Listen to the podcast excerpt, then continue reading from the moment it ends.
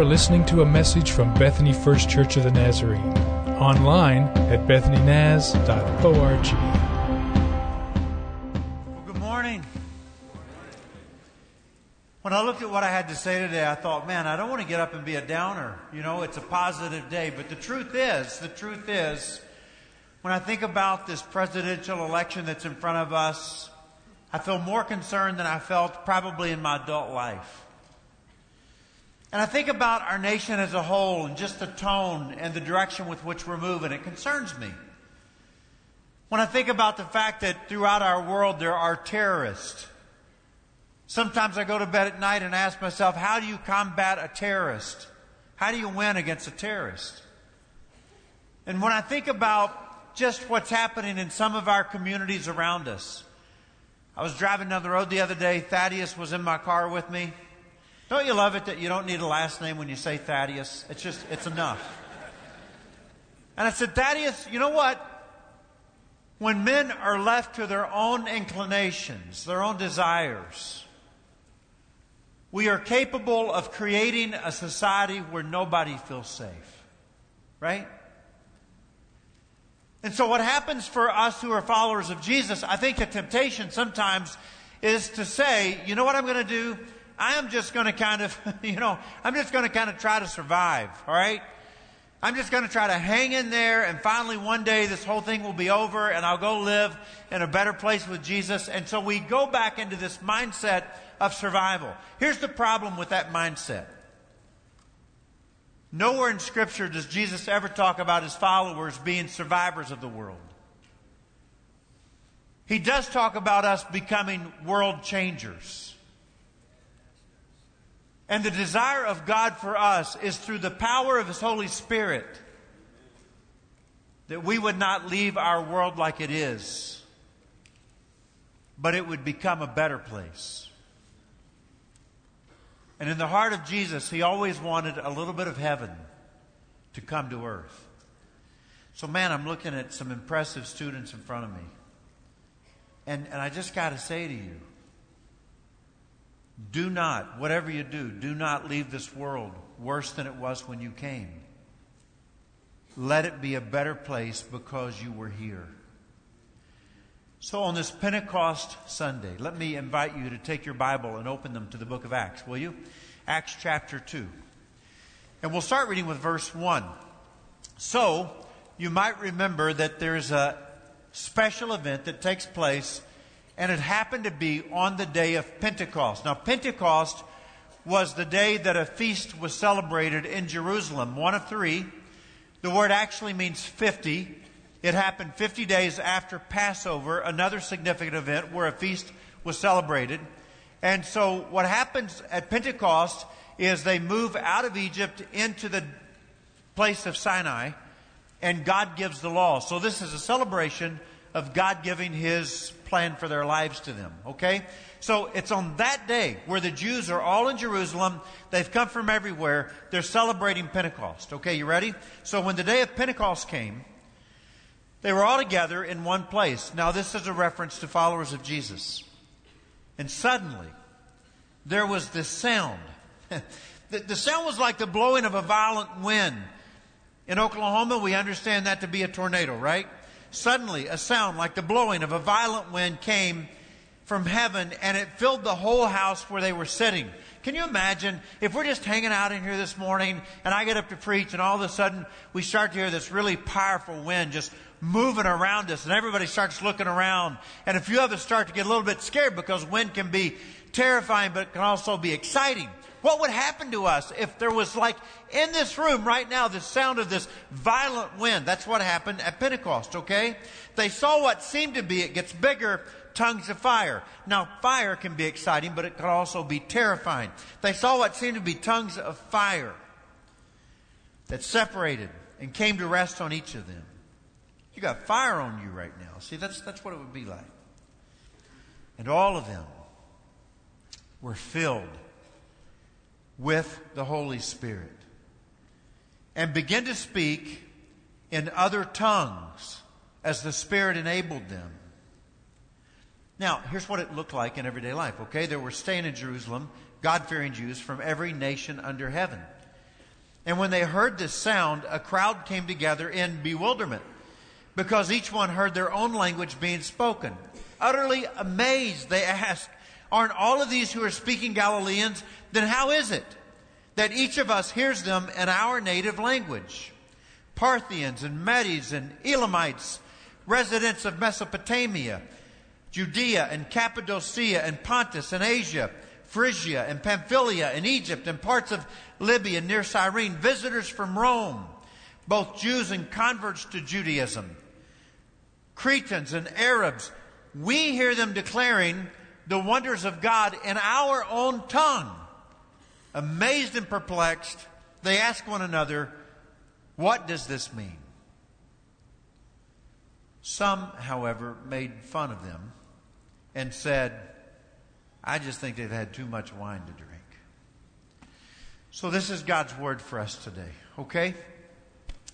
Um, I was with a friend the other day, and he was speaking to a group of us. And he said, uh, I want you to think about your own personal walk with God, okay? And he said, I want to give you a couple of images to contemplate as you think about your walk with God. So let me put a picture on the screen. Did you just yawn? Are you serious? Are you yawning on me right here on the front row? No more yawning, okay? It's, so let me put the picture on the screen for you, okay? This is the first image, all right? What do you see? Okay, let me give you a hint.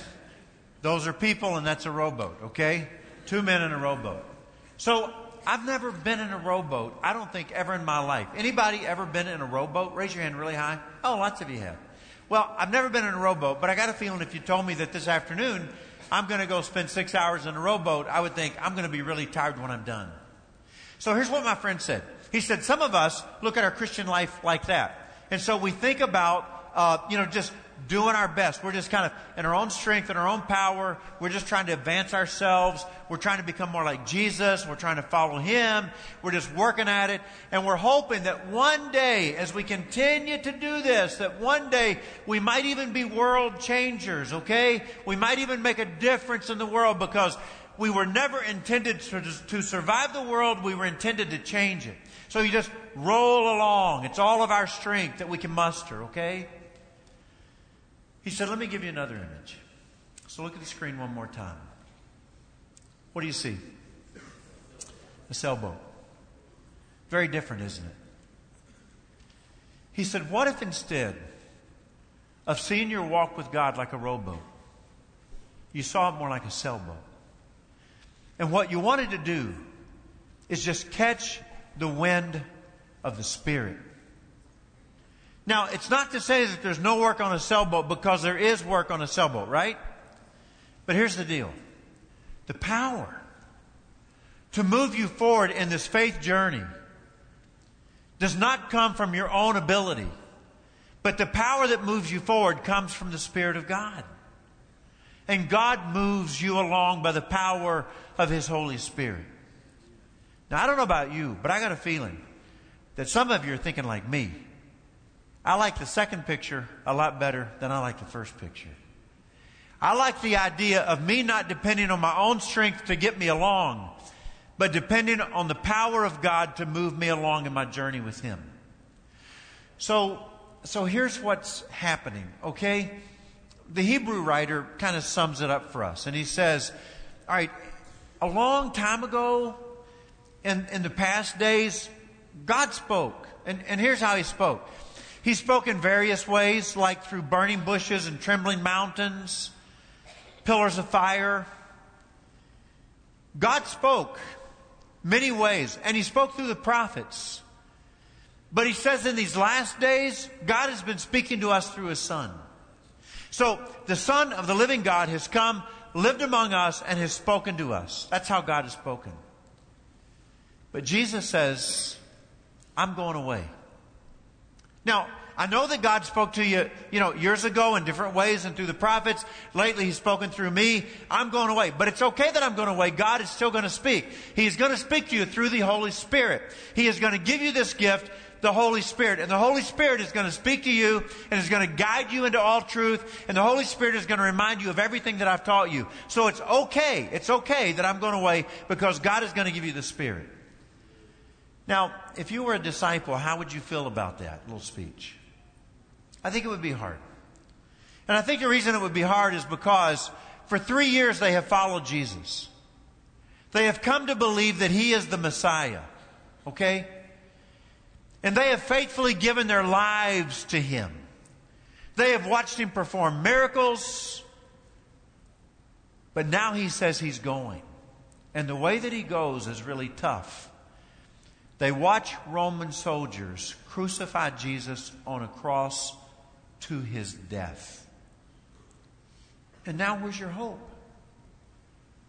But three days later, some women get up, they go to the tomb, and they find that Jesus' body is not there.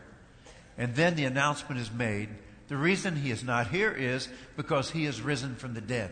Now think about this. For the next 40 days, 40 days, that's over a month, Jesus appears to them. He keeps showing up and saying, I'm here. And they talk and they speak to each other and he tells them, remember I told you about a gift that I promised you, the Holy Spirit that's going to be with you and guide you into all truth, going to remind you of everything that I've taught you. Well, the Holy Spirit is about to come. So just wait for the Spirit to come. And although Jesus talked to them about that, it was really hard for them to understand it, okay? They were struggling to get it. But they waited for the gift of the Spirit that God would give them. So, I think that there is something that uh, you would probably want me to, to talk to you about this morning. And, and that is that every, every year um, we, we go together as a church staff on a little two or three day retreat.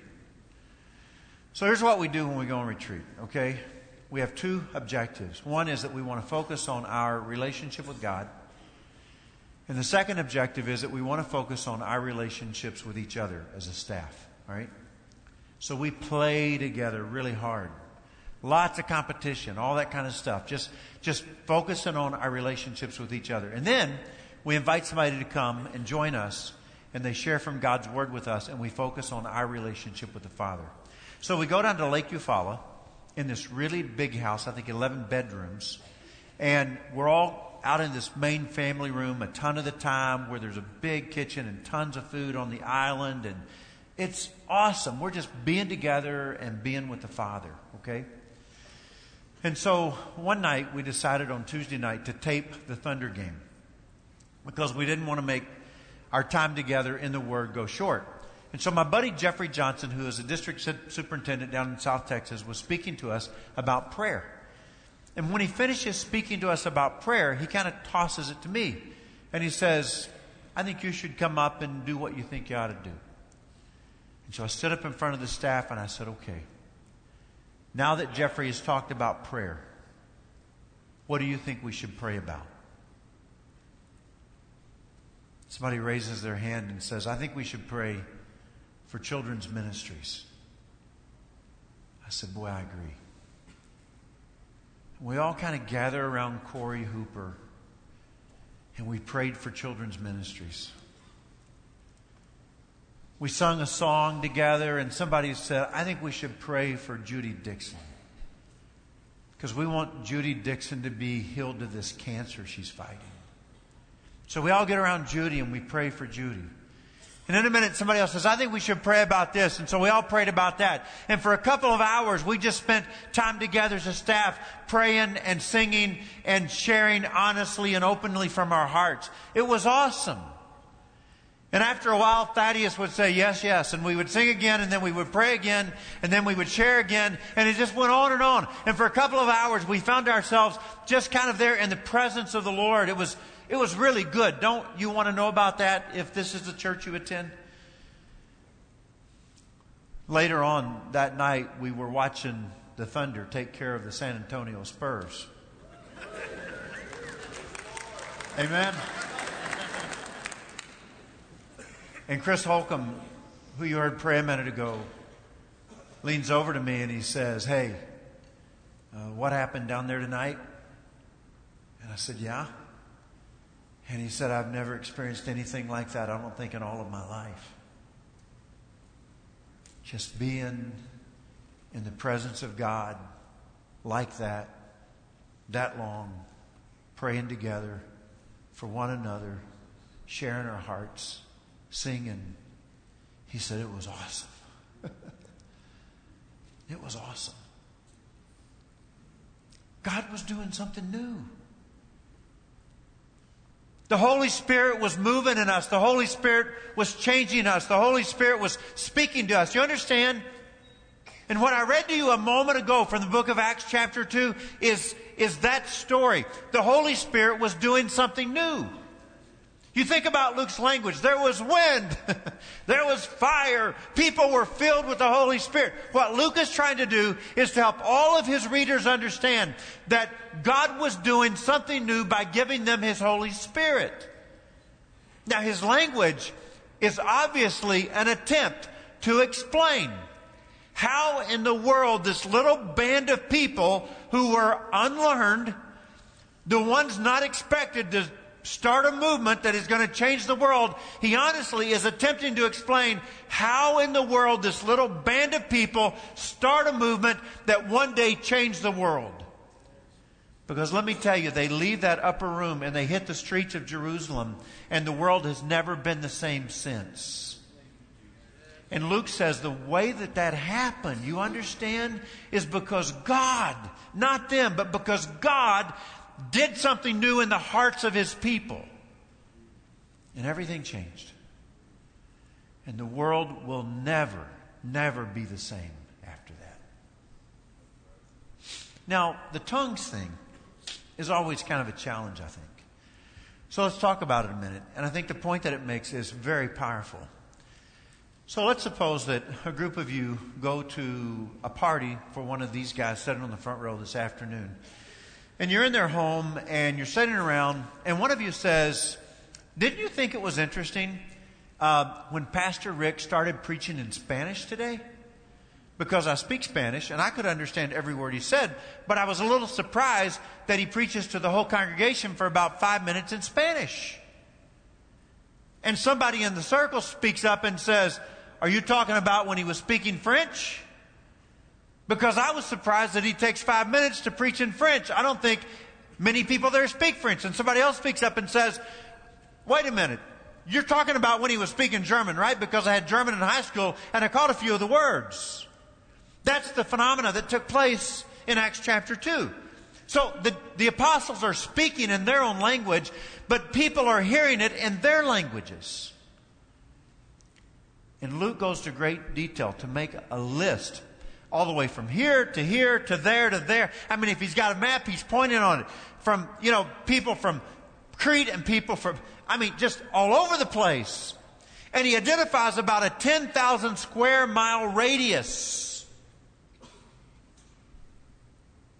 Because he's saying, this good news of Jesus is for the whole world. And the nation of Israel is going to take the gospel to all humanity. And in Acts chapter 1, Jesus says, okay, you're going to get the Holy Spirit, and when you do, you're going to become witnesses. And when you do, you're going to tell people in Jerusalem, your own city right here, that's where it's going to start. But then it's going to go to all of Judea, and then the next region, all of Samaria, and to the ends of the earth. Are you hearing me? You're going to change the world. I never I never dreamed the Father is saying that you're going to survive the world. no. No. It was never about you surviving. I want you to change the world. By the power of the Holy Spirit that is in you, God is saying, My desire is that you are going to change the world you live in. You've got to leave the world a better place than you found it. By the power of God that works in you. Anybody on a diet? Anybody not willing to admit they're on a diet? Raise your hand. So I remember once I was on my way to a seminar with a friend. His name was Dave. And, and I'm explaining to Dave, I picked up about 15 pounds and I got to get it off. And I'm telling him how I'm going to get it off. Notice how I just adjusted because I was talking about weight. But anyway, uh, I'm telling him that, that this is not really a diet, Dave. I mean, I've got this speech laid out. I've convinced myself this is a lifestyle change, okay? This is not a diet. This is a life. How pathetic was I? So anyway, I'm trying to explain and I'm convincing him that I am on this thing and I'm on it for a while and I'm committed and I've got my head right and I've got my mind right. And when we get to the seminar, the place that's doing the seminar for us says, we have a new cook here, but he specializes in pastries and he's made wonderful pastries for you to enjoy this morning. And and first thing I do is I look at Dave because I know he's looking at me and he's just grinning like you're not going to be able to do it, are you? I had a lot of pastries that morning and they were really, really good.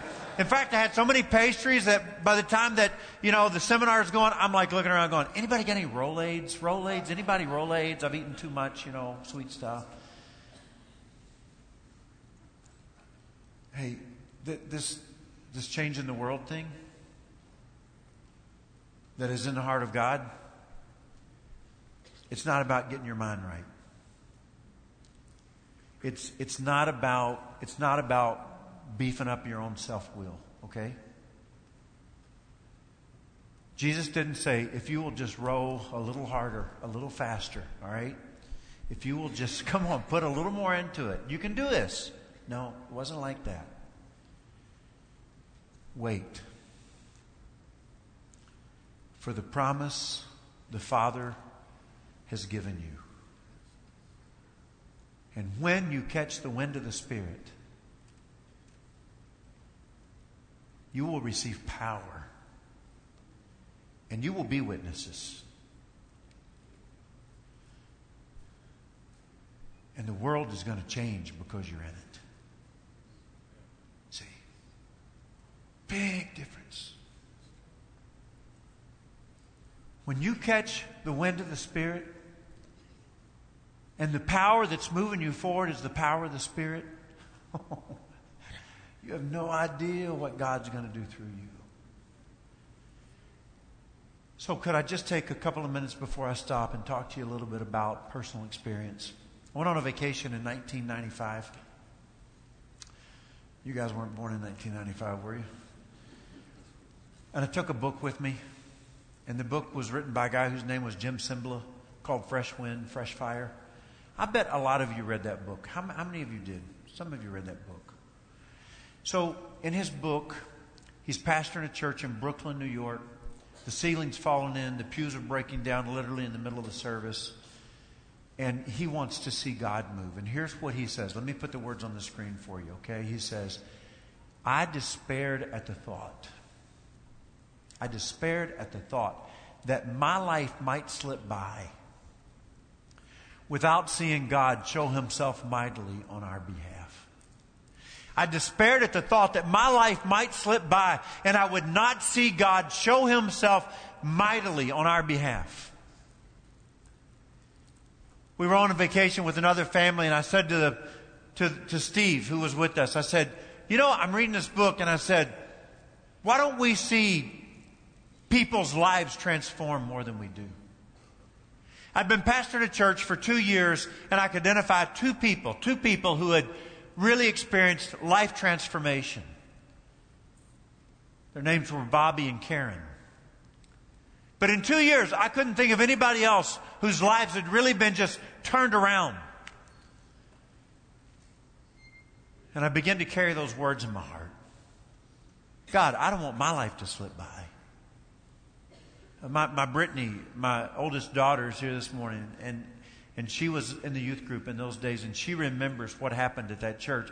Here, here's the way it unfolded. I remember one morning, um, I preached a sermon, and you know, gave the benediction, and instead of walking out a door, a guy walked down the aisle, and he waited for me, and I talked to him. His name was Dennis, and he said. We've lived, you know, good lives, and our girls have been very athletic, and they've played sports, and I've coached, and We've done a lot, but the truth is, I've never taken my family to church ever. And he says, I'm embarrassed. I got a little heart thing going on. And I don't know if I'm okay. And I'm scared. And this is an awful way to come to God, but do you think He would take me like I am? I said, Dennis, His arms are open. And Dennis and Linda became followers of Jesus. I mean, committed followers of Jesus. I remember one Friday morning I got up and I get a phone call and it's Mike and he says, Lou and I both have the day off. I wondered if we could meet with you. I didn't know what they wanted to talk about. I was nervous, to be honest with you, about what they might want to talk about. What's going on in their lives. When they came in and sat down, Mike says to me, we are not Christian, but we want to be Christians. We thought maybe you could help us become Christians. We've been coming to church for a few weeks with Craig and Tracy. Could you tell us how to become Christ followers, Christians? And I prayed with Mike and Lou Ann. And they became followers of Jesus. And, and it just kept happening like that. I remember one day I walked home and I said to Annette, uh, because we live next door to the church, I walked home and I said, you realize 11 people, 11 people have become Christians in the last few weeks. By the time that we got to the end of that calendar year, 22 people had become Christians. It was amazing. By the end of the next year, 30 some people have become Christians. And these are people who have prayed to accept Christ and are in a new believers class or being one on one discipled by somebody. I mean, we were taking names. I, I, I, remember standing up in church on Sunday morning, maybe after the first or second song, and just kind of stopping everything and saying, I know this seems really awkward, but I think that maybe somebody here this morning wants to become a follower of Jesus. You want to be born again. And if you do, you can come right now and kneel here and pray, and Jesus will change your heart now. And people would step out and come. I remember one morning I did that, and this guy gets down here, and everybody's singing. And he kind of looks at this altar, and he's the only guy down here, and he doesn't know what to do. And I'm about to embarrass myself, okay? But I'm, i think it makes the point really well. He looks at it, he kind of studies it, and then he puts a plan in place, and he goes for it. And he crawls up on top of it with his hands and knees like this.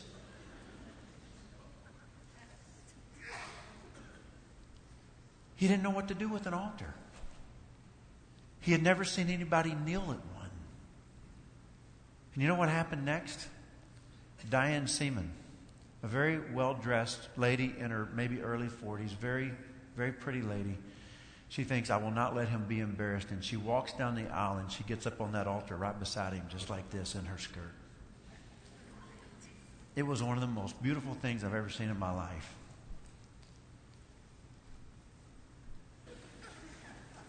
In, in the first service this morning, Mike Brooks prayed, and when he prayed, he said, We're hungry people. You know what that means? You know what it means, Stella? We're hungry. We're hungry to see the Spirit of God move. Yeah. It'll be different this time. That's okay. Whatever God wants to do here, God, do it. But I'm hungry. I want to see the Spirit of God move again. Don't you? You know how it's not going to happen? That's not going to do it. It's when you catch the wind of the Spirit and the power of the Spirit moves the church along, right? So, you want to sing together? Why don't you guys stand with me and I'll pray, okay?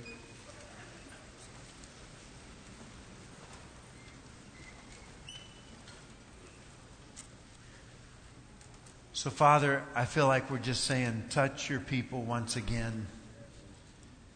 Move among us. Do in us what only you can do. Change the world through us.